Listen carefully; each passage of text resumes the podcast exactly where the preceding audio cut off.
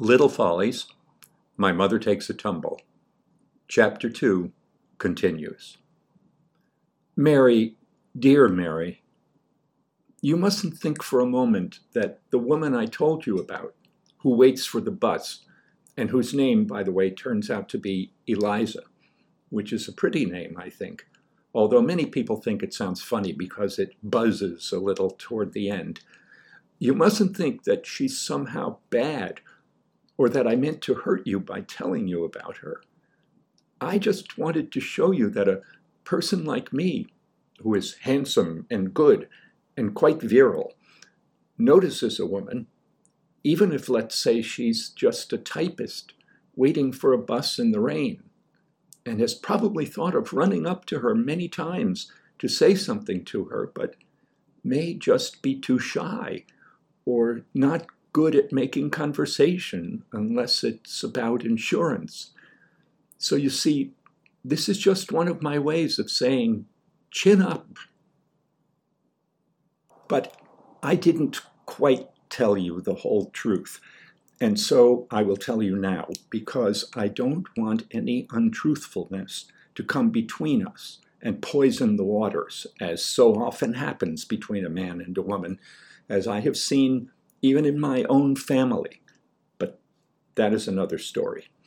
The truth is that Eliza works in the same office where I work, and the bus she waits for is the same bus that I wait for and ride to work, which is often quite a long ride because of the heavy traffic, so that a person usually arrives at work feeling a little queasy from spending a long time in an overheated bus that smells of a mixture of unpleasant things and would like to take a shower right away if there were a shower in the office, which there is not. She certainly does have a breathtaking figure, but I know she is a good woman because of her modest demeanor, such as the way she looks down at her hands that she keeps modestly clasped in her lap when she smiles at me a little bit if I nod at her to say, good morning or good evening, depending on whether we are riding to work or home from work at the end of the day. Sometimes I worry that she may think I am a conceited sort of fellow who does a lot of carousing and can't be bothered paying attention to the needs of a good woman because of the way that I just nod in the morning or the evening and don't make any conversation although I can't count the number of times I have thought of saying something to her and am just too shy, and I guess not good at making conversation unless it is about insurance, which is the only thing we ever talk about at the office. For example, Eliza, would you type up this letter to Mr. Flypaper, who hasn't paid the premiums on his full coverage policy with endowment at age 65 for three months? There isn't really anyone called Mr. Flypaper. At least I don't think there is. I just made that up to make you laugh. Although some of the names of people who take out insurance are very funny in real life, like Binker or Foot or Sandstone, which makes me giggle every time I think of it because it's a kind of rock.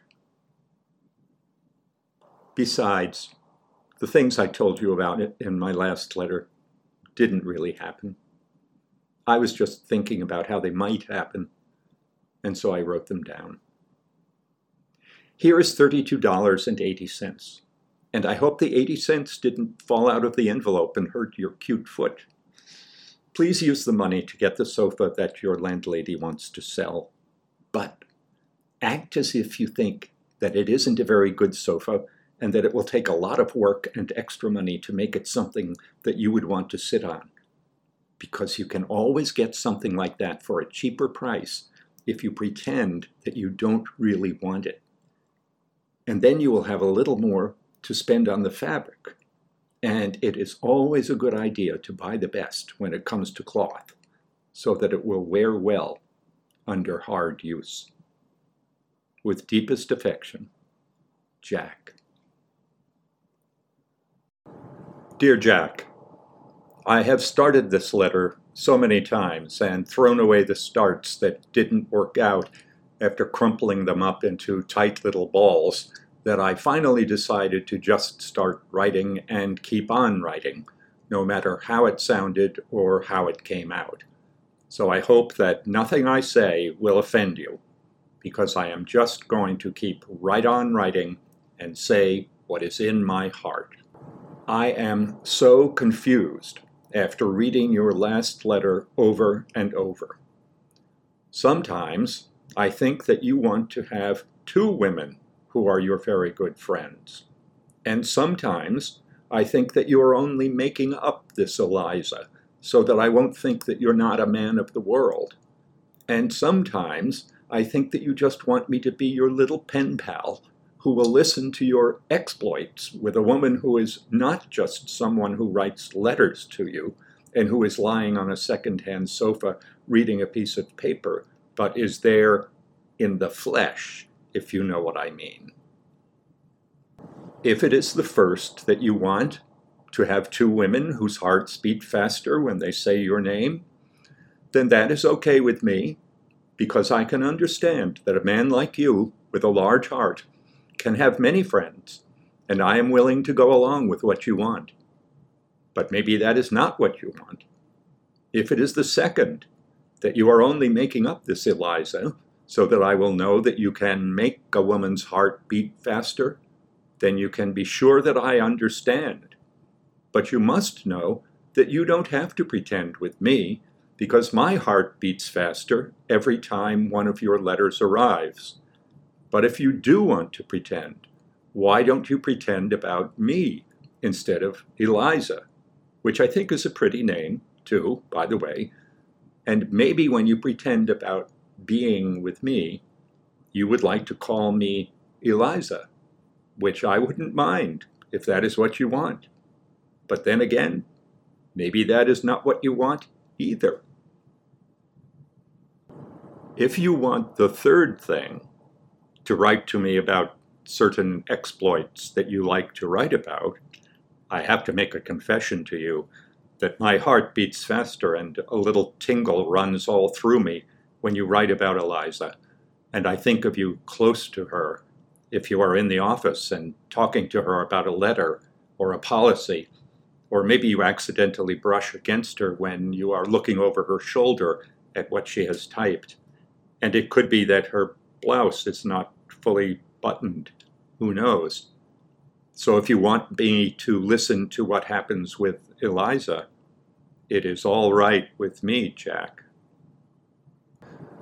Meanwhile, something has happened to the heat here in my tiny hovel, which is so much prettier now with the sofa that I can never thank you enough for, and I wish you were here so that I could try with all my might to thank you enough for it. I should have spent the money you sent me on the oil bills that I haven't been able to pay because of my unfortunate circumstances. But I was just like a little girl and got the sofa, which was more like getting a present for my birthday, which is next week. Ever since I was a little girl, I have had a tradition of spending my whole birthday in my birthday suit. And I wish I could do it this year and write you a long letter all about it. But I guess I won't be able to keep this tradition alive after they shut the heat off because of the overdue bills, which come to around $21.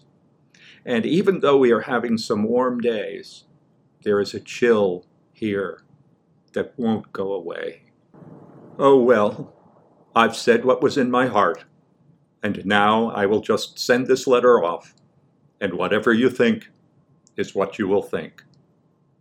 But before I seal this letter, I will kiss it once and let it rest a while where I cannot say.